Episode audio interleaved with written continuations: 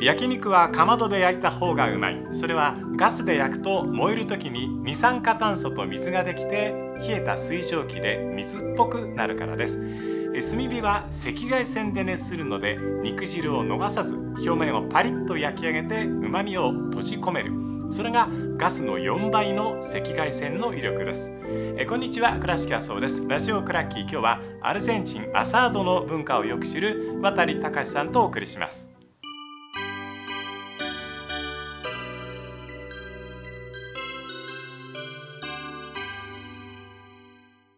渡隆さんです。よろしくお願いいたします。よろしくお願いします。アサードご無沙汰ですか？それともまた召し上がっていらっしゃいますか？ご無沙汰なんですけど似たようなことを仲間でよくしたり、ええ。今はあの埼玉であの時々選手だったり、はい。友達とバーベキューでやってます。やってますか、はい。やっぱそういう時はグアルダメータっていうか、はこう門番と言いましょうかアサドははい。俺が必ず作るんじゃっていうような、いわゆるあの鍋奉行的な方ってのは役割として与えるんですか、はい。あのでもそれは今日本では作り中と言いますか、はい。アルゼンチンだったら絶対こいつに作らせろっていうのが いつもあるんですけど、はいあの日本ではねみんなでやってますしあのブラジルの食料品店があの今行ってる学校の近くにあって、ええ。そこで結構あのチョリに似たソーセージを買えるのでそれを結構大量に焼いたりしてます。何でしたっけ？モル？シーシャ。モルシーシャ。はいはいそれもモルシーシャはなかなかないですね。あのないですよね。血を固めた真っ黒い、はいソーセージなんですけど、すごく鉄分が多くて、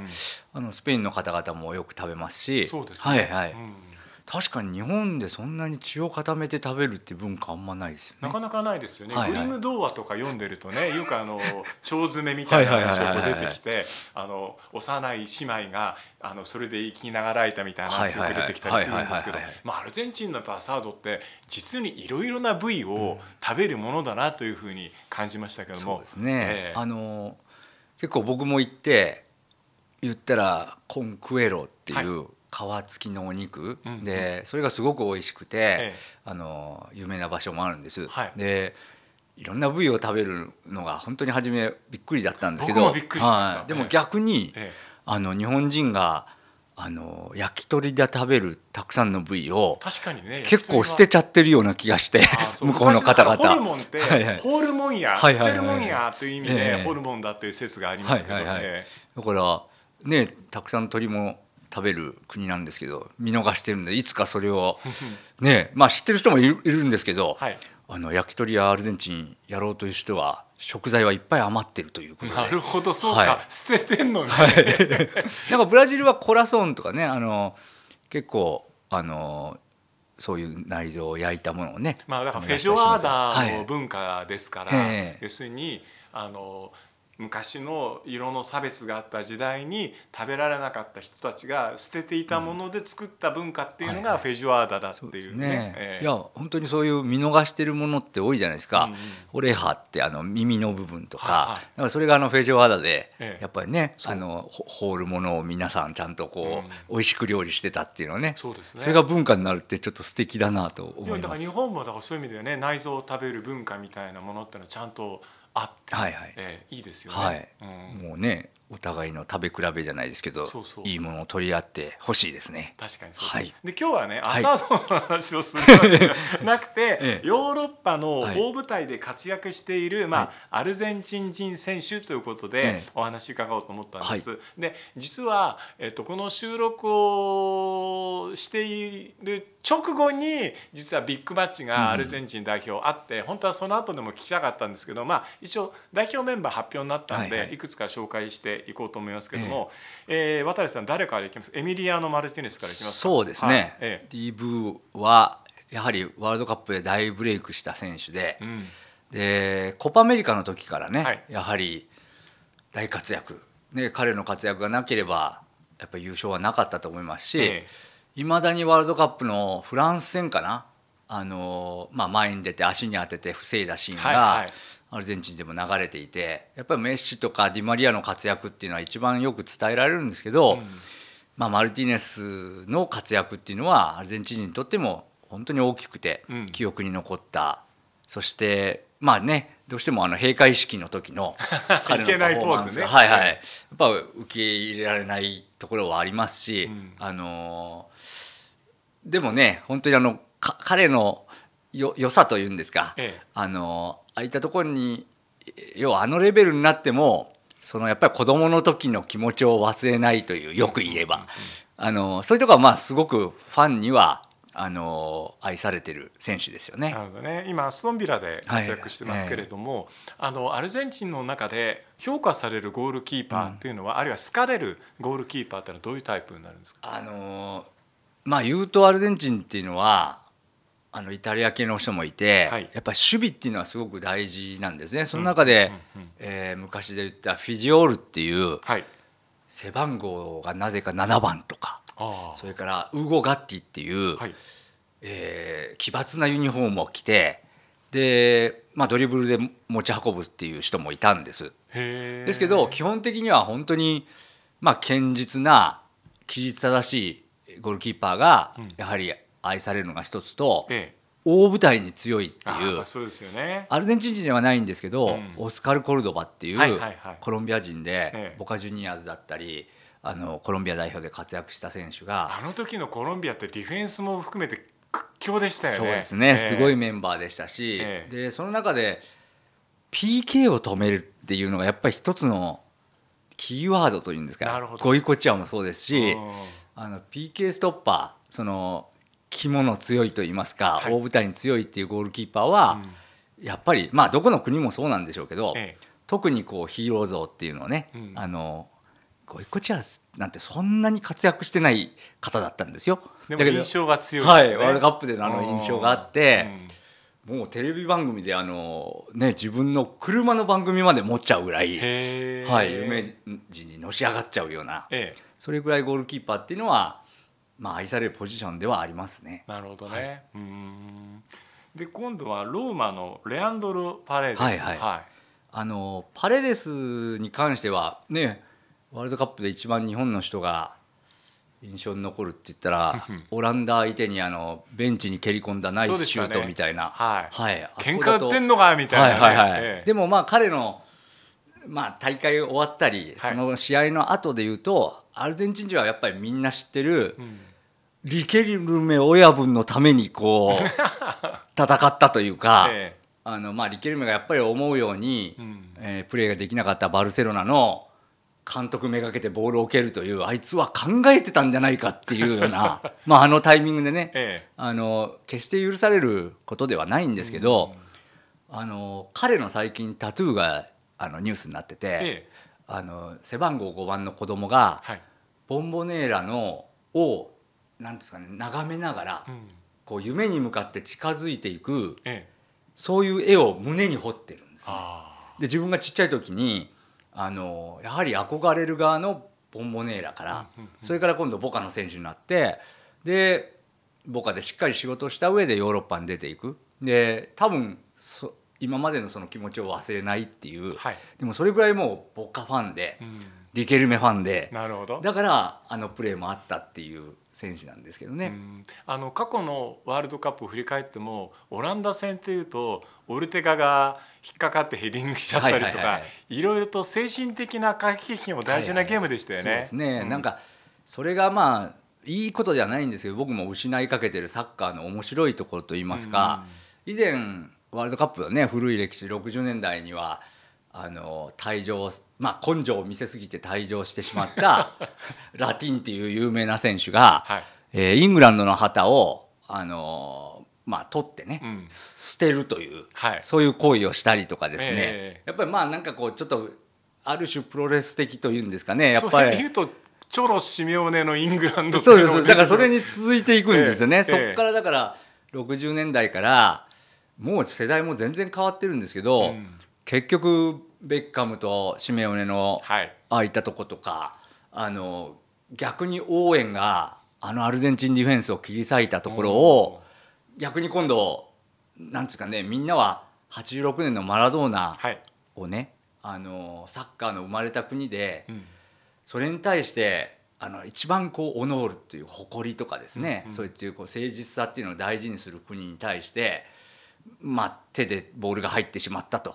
でもそれを文句言うならこのゴールでどうですかっていうゴールをして。そうですね。でもそこでやっぱり終わらなかったイングランドですね、うん。逆に応援がそういうゴールをしてくれて、うん。なんか脈々と続くこのドラマというか、ええ。次はどんなドラマがとか僕はこの間のラグビーワールドカップにさえはい。やっぱりこうな何か起きるんじゃないかと何か見せてくれるんじゃないかと期待するぐらい。あのアルゼンチンの縦と横が変わってしまったユニフォームっていうのは かなり印象的でしたけどね。あれアルゼンチンそうかラグビーだとこうなんのねっていう、ねええプーマスがねそういったユニフォームも。でもまああのやっぱりイングランド戦に対してはそういった見方で、うん。いつもあのもちろん勝ち負け技の見せ合いいいプレー以外のあのハートの見せ合いっていうのはアルゼンチン人は好きで、うん。でまさかこのワールドカップでそんなこと起きるかなっていうところもありましたし、ええ。でもその後のあのボーボーっていうあのメッシのコメントもそうでしたよね。はい。あの試合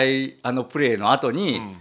メッシのコメントがすごく国民のまたなんていうんですかねあの関心を引きなんかメッシが昔のメッシじゃなくて、ね戦うメッシになったっていうふうに評価されることにもつながるようなね。本当なんかびっくりするようなね良い子のイメージのメッシが 戦うコメントでしたもんね。はいはいえですから、まあ、どうしてもアルゼンチンっていうのはえあっち行けとかね。はいはい、うん言ったというね、でも技術技術って思われてるんですけど実際は本当にあのー基本的には戦いが好きな国ですよね。うんあのイタリアの移民の方と、はい。あと南の方にはウェールズのコロニーもありますしぶつかりっていうのがあの基本的にはフットボールでは大事で譲れないものがあって、うんですからあのどちらかというと、まあ、簡単に分けちゃダメですけどスペインのようにボールをつなぐのがブラジルのサッカーで、あの逆にアルゼンチンではイタリアのような堅い守備とイングランドのような戦いっていうものがしっかりできてさらに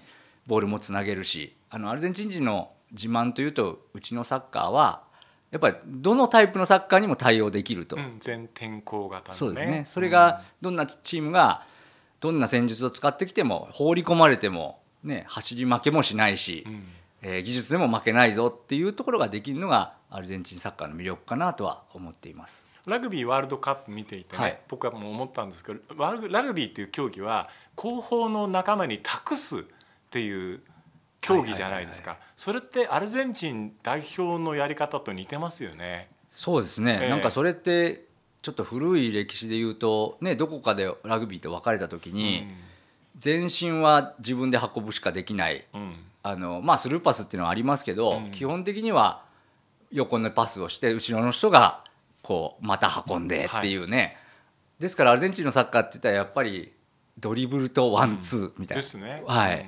なんかそういうのがやっぱこうラグビーにもねなんとなくこう個性があってそうですね、はい、うん。プーマスっていうのはいつも応援はされますよね。パレーデスがやっぱりこうメッシから信用されたこのワールドカップの中で特に評価の高い選手だったと思うんですけどそういうのって終わった後のあのワゴンとかああいうこう祝勝会のバスの上で誰がメッシの隣に座ったかっていうところからも見ても面白いですね。そうですね、うんあのパレーデスもそうですけどデパウルのすごくデパウルですよ。け献身的にあの、はメッシを支えたというところもそうですし、チコのね、はい。でも実はなんかあのワールドカップ期間中もうん。アルゼンチンの人たちで、えー世界中の選手であの誰がかっこいい男かとか、はい。人気があるかっていうんであの実はレアンドロ・パレデスっていうのはあの男前の部類に入り、えーでまあもちろんデパウルもすごい人気があって、ええ。今ちょっとアトレチコで出場機会もね少し減ってますけど、うん。いいか悪いかわからないですけどものすごいファッションでかっこいいファッションであのまあ人気と言いますか、はい。あのまあ、もちろんあの彼女がすごく有名な歌手だったりっていうこともあったりしてあそうなんですか。はい、人気だったんですけど、まあ、シャキーラさんほどではないですけどね。あのすごくそういう、うんまあ、かサッカーで成功して、うん。えーそういう方ともお付き合いをしてっていうねあの昔ディエゴ・ラトーレっていう選手がねボカにいましたけど、え彼の彼女があのメネム大統領の娘とかいう時もありましたけどあそうなんですか。はい。なんとなくこうやっぱり男性のサッカー選手になってあの一番の夢っていうのはねサッカーをしてこう大成功するんだと、えうん。そういう意味ではデパウルなんかもワールドカップ取ってねそういう人気の人として、えーまだまだ代表の人気を支えてくれてるかなと思います。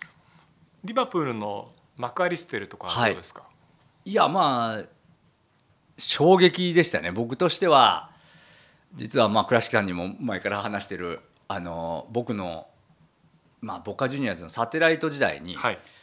お父さんが左サイドバックで、ああはいでアルヘンティノスジュニアーズからボカジュニアーズに来た、うんうんまあサッカーは言ったら悪いですけど技術があるとは言えない方ですね。ああそうなんだ。で僕はやっぱり身長も低かったし、ええあの紅白戦で結構ヘディング勝てなかった時に、うんうん。あのマカリステンななんかこうまあ僕の「ハポネ」って日本人みたいな。でまあよく声かけてくれて「いやヘディング勝てなくてこうで」って言った時に「あのヘディングなんてな」とか言ってこの「まずはな」とか「でかいやつ勝てないんだから俺もそうで」ってこうペティシーズンちっちゃくてとか。はいでもまあ基本的には同点で終われと。なるほど。要はエンパテに持っていけと。競ってボールがこう吸収されて落ちる。そのセカンドを拾うんだっていうのを教えてくれたり。なるほど、それからまあ一番は早く相手よりもねええ。あのいいタイミングでジャンプしてうん。ポジション取って勝つこと。でそれでもダメな時はええ。あの後ろにあたまあ、頭の後ろにこのグリグリってあるだろうって。で「おい日本人にもあんのかこれは」みたいな「あるだろう人間だから」みたいな「ここをな」ってガチコーンってここを叩く。うん。これがまあ基本だなみたいなそういうお父さんだった。そういう教え方をする。なるほどね、まあまあでもその人が、はい。あのまあ、ペルーで行われたマラドーナとの親善試合でも、うん。あの一緒にプレーもしてた方で,、ええ。で彼に息子がいるっていうことは知ってたんですね。はい。だけどあのいつの間にかトップ下で頑張ってる選手になっていて、うんうん。で彼がアルヘンティノスからボカジュニアーズに来てでもベロンと同じですよね、うん。そんなにたくさんの期間はいなくて。うんうん。でもやはりボカを経由して、まあ、ヨーロッパに行くという、うんもうまだそれをアルヘンティノスもダイレクトに売らないでそれをするかっていうような選手ですけど、やはりみるみる力をつけてあの完全にメッシのもちろん彼にもう本当にメッシと同じ仕事をしろって言ったら厳しいところもあると思うんですけど、やはりあのディフェンスの強さだったり、やっぱりあのボールを失わない、はいあの堅実なプレーもできるしさらにあのフリーキッカーとしてもね、あのキックもある。でもその中であそこまでまさかリバプールに行くなんて思わなかった選手なんで いやなんか見ててこうなんていうんですかね楽しみと言いますか、あの今回日本代表のあの佐野選手はい。あの兄弟で入ったね、ええ。彼も僕のあの地元の出身で、岡山県。はい。お父さんも津山というね地元で同じクラブの出身で指導者だったんですけどはい。ええ彼らもやっぱりちっちゃい時からうん。こう見ててうん。どんどんどんどん大きくなって、えで僕も S q ライセンスのあの研修で町田に行った時に、えー彼もプレイヤーでいてで今は鹿島弟さんはね海外にも行って、やっぱりどこまでこの2人は行くんだろうっていう期待ですけど ええ。マカリステルはワールドカップも取りましたから。そうですね。いやいやもう本当に思い入れがあっていつも楽しみに見てる選手ですね。あと最後にインテルのラウタロ・マルティニスはどうですか、いやまあでも彼は本当に愛されていますし、うん。多分どこにでも移籍できる選手ですけど、その中でやっぱりインテルでこれだけの、うん。あのー俺はここでプレーするんだと。まあ言ったらもうちょっと高額でねオファーもあるかもしれませんけど、ええ。あそこで地位を本当にあの場所居場所を作ってますし、うん。あの彼の決定力とやはりまだまだ伸びてもらいたいなどこまで行くんだろうなっていうのを楽しみに見ている選手ですね。なるほどね、はい、まだまだね期待選手いるんですけども、まあ、今日はこの辺にしようかなと思いました。えーヨーロッパの大舞台で活躍するアルゼンチン人選手について渡隆さんに伺いました。どうもありがとうございました。ありがとうございました。